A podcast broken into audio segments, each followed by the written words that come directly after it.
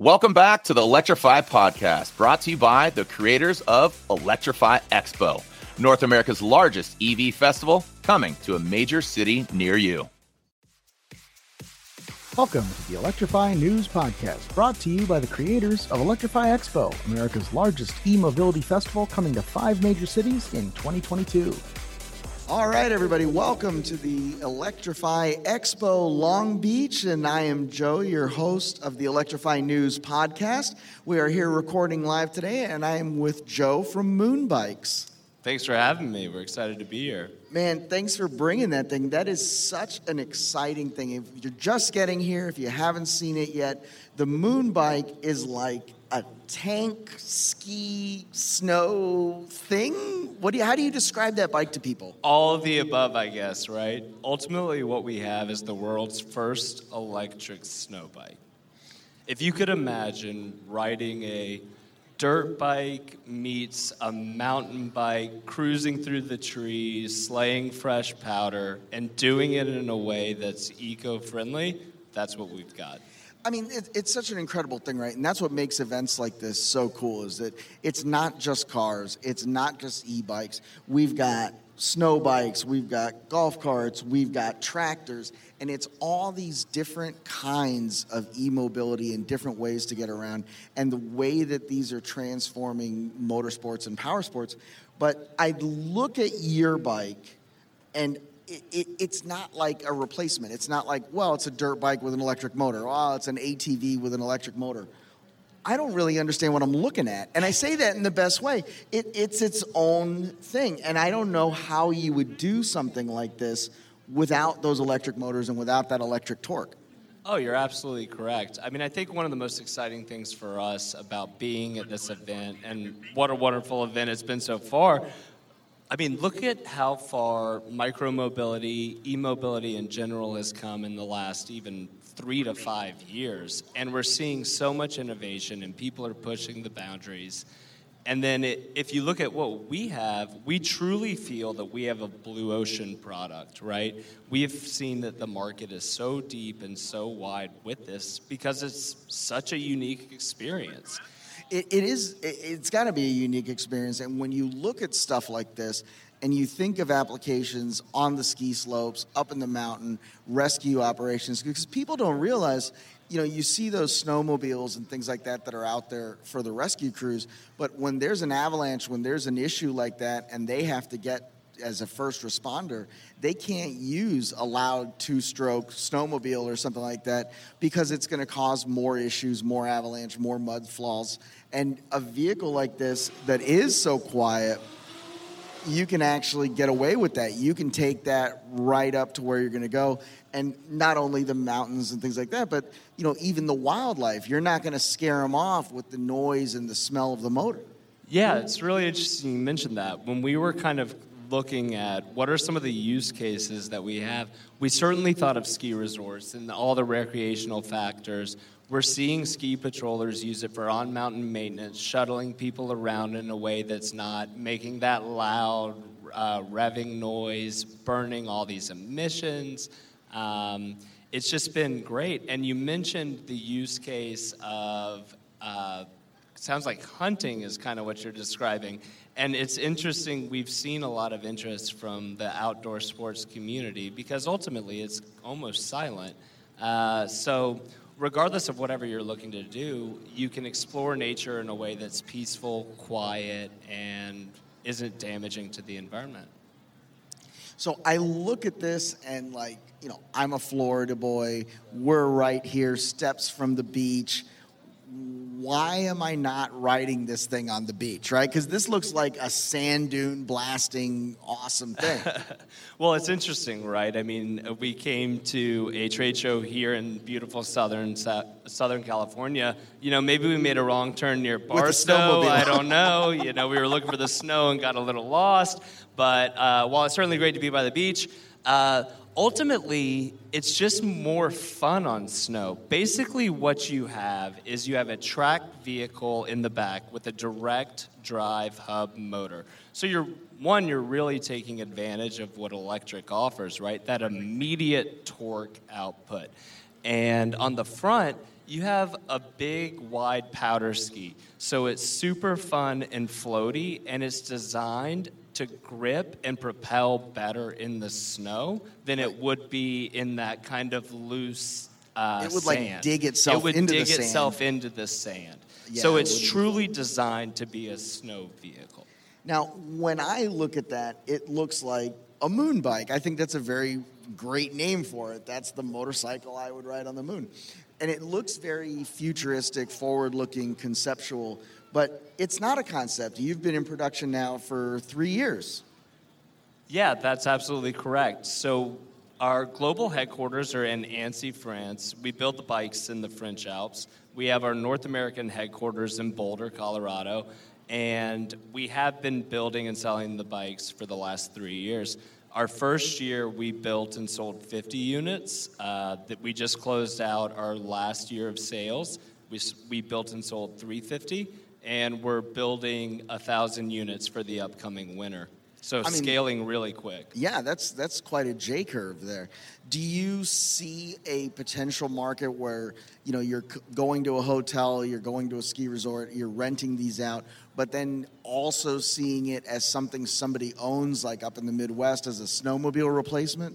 Yeah, so it's it's interesting. In Europe, it's almost entirely the B two B capacity that you're describing. It's rentals, it's resorts offering some experience that, you know, these types of products can provide, something truly unique.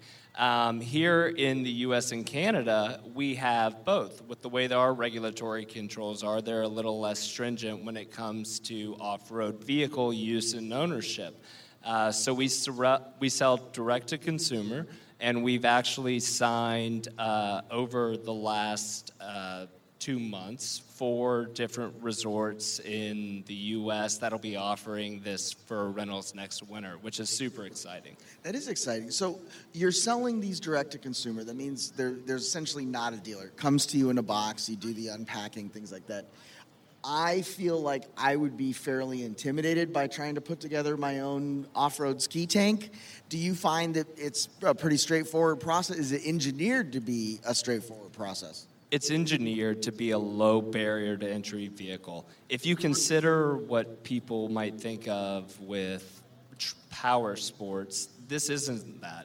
It's a limited number of components, and the components that we utilize are designed to be familiar to people, even though the experience is unique. What I mean by that is on the rear, we have uh, a fairly simplistic system with that direct drive motor into a track.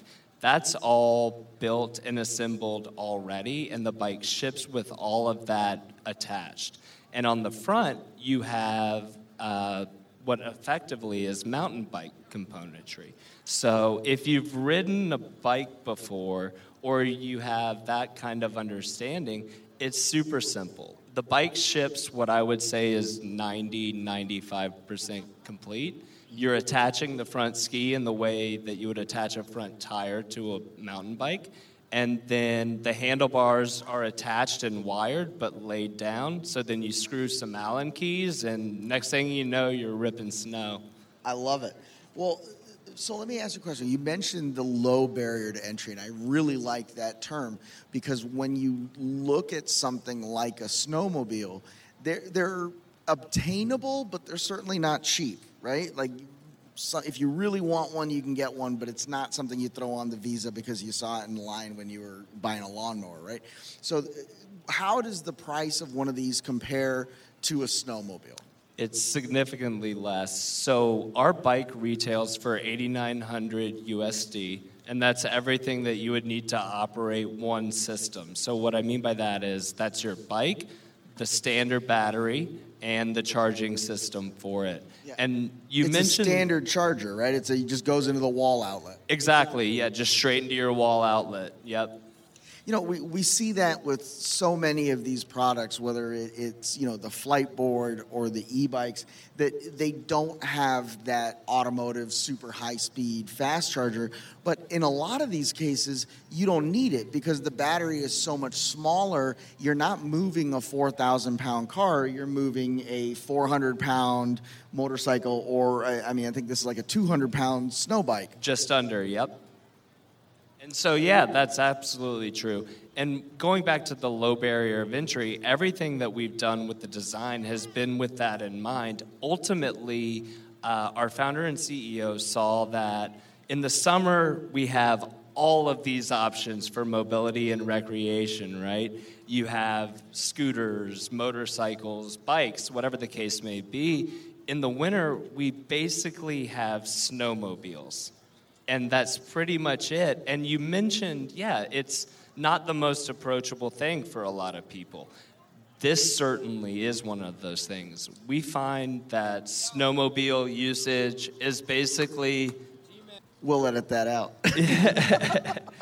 We'll cut it in post. No, but it, it actually speaks to that, right? Because we... So for, for those of you who aren't here, what happened was we had a gentleman come up who's got a, a you know, star driver who's driving in the electric rallycross series, and it... We're talking about a moon bike. We're talking about flight boards. We're talking about e-bikes.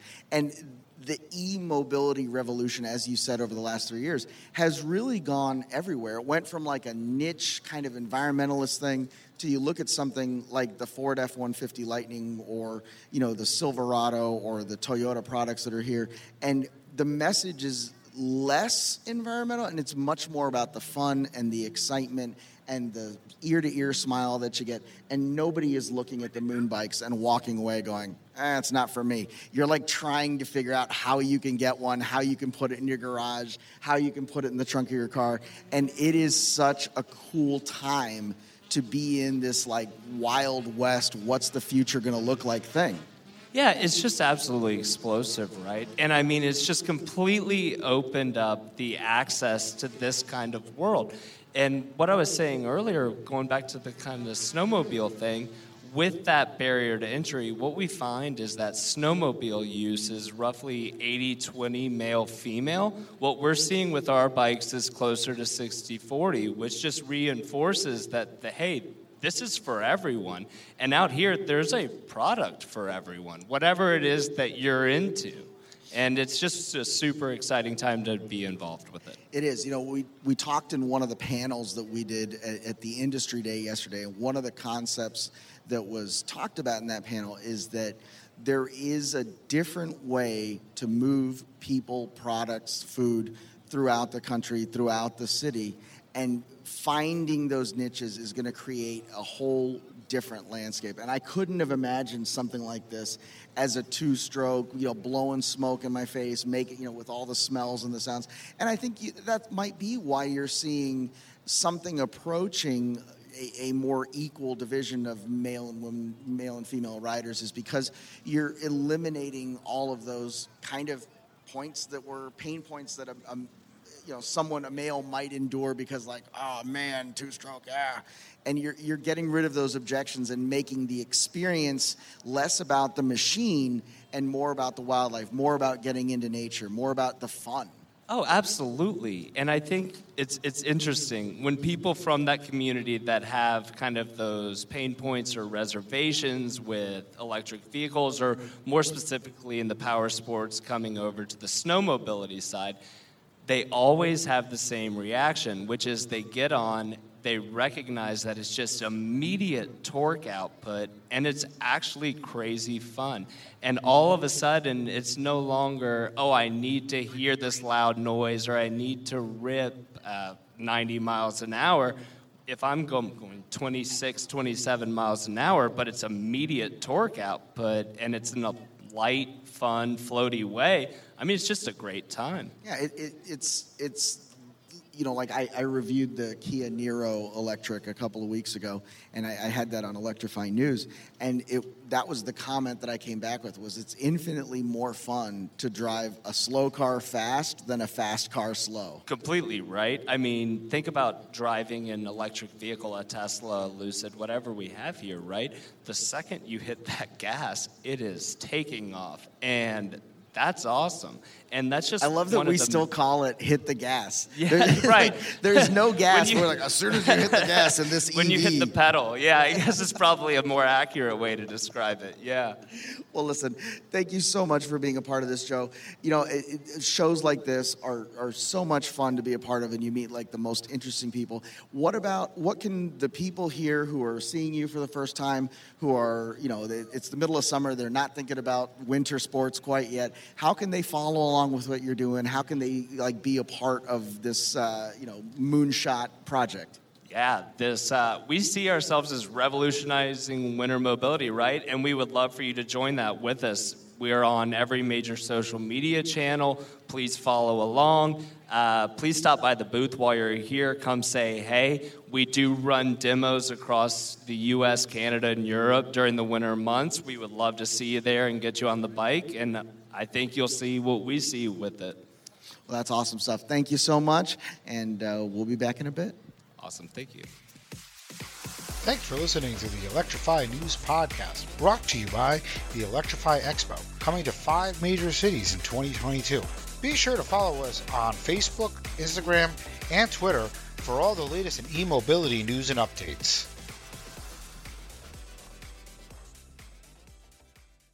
Thanks for listening to the Electrify Podcast, brought to you by the creators of Electrify Expo. Be sure to catch full video episodes on YouTube at Electrify T V and follow along on social media for daily clips and more.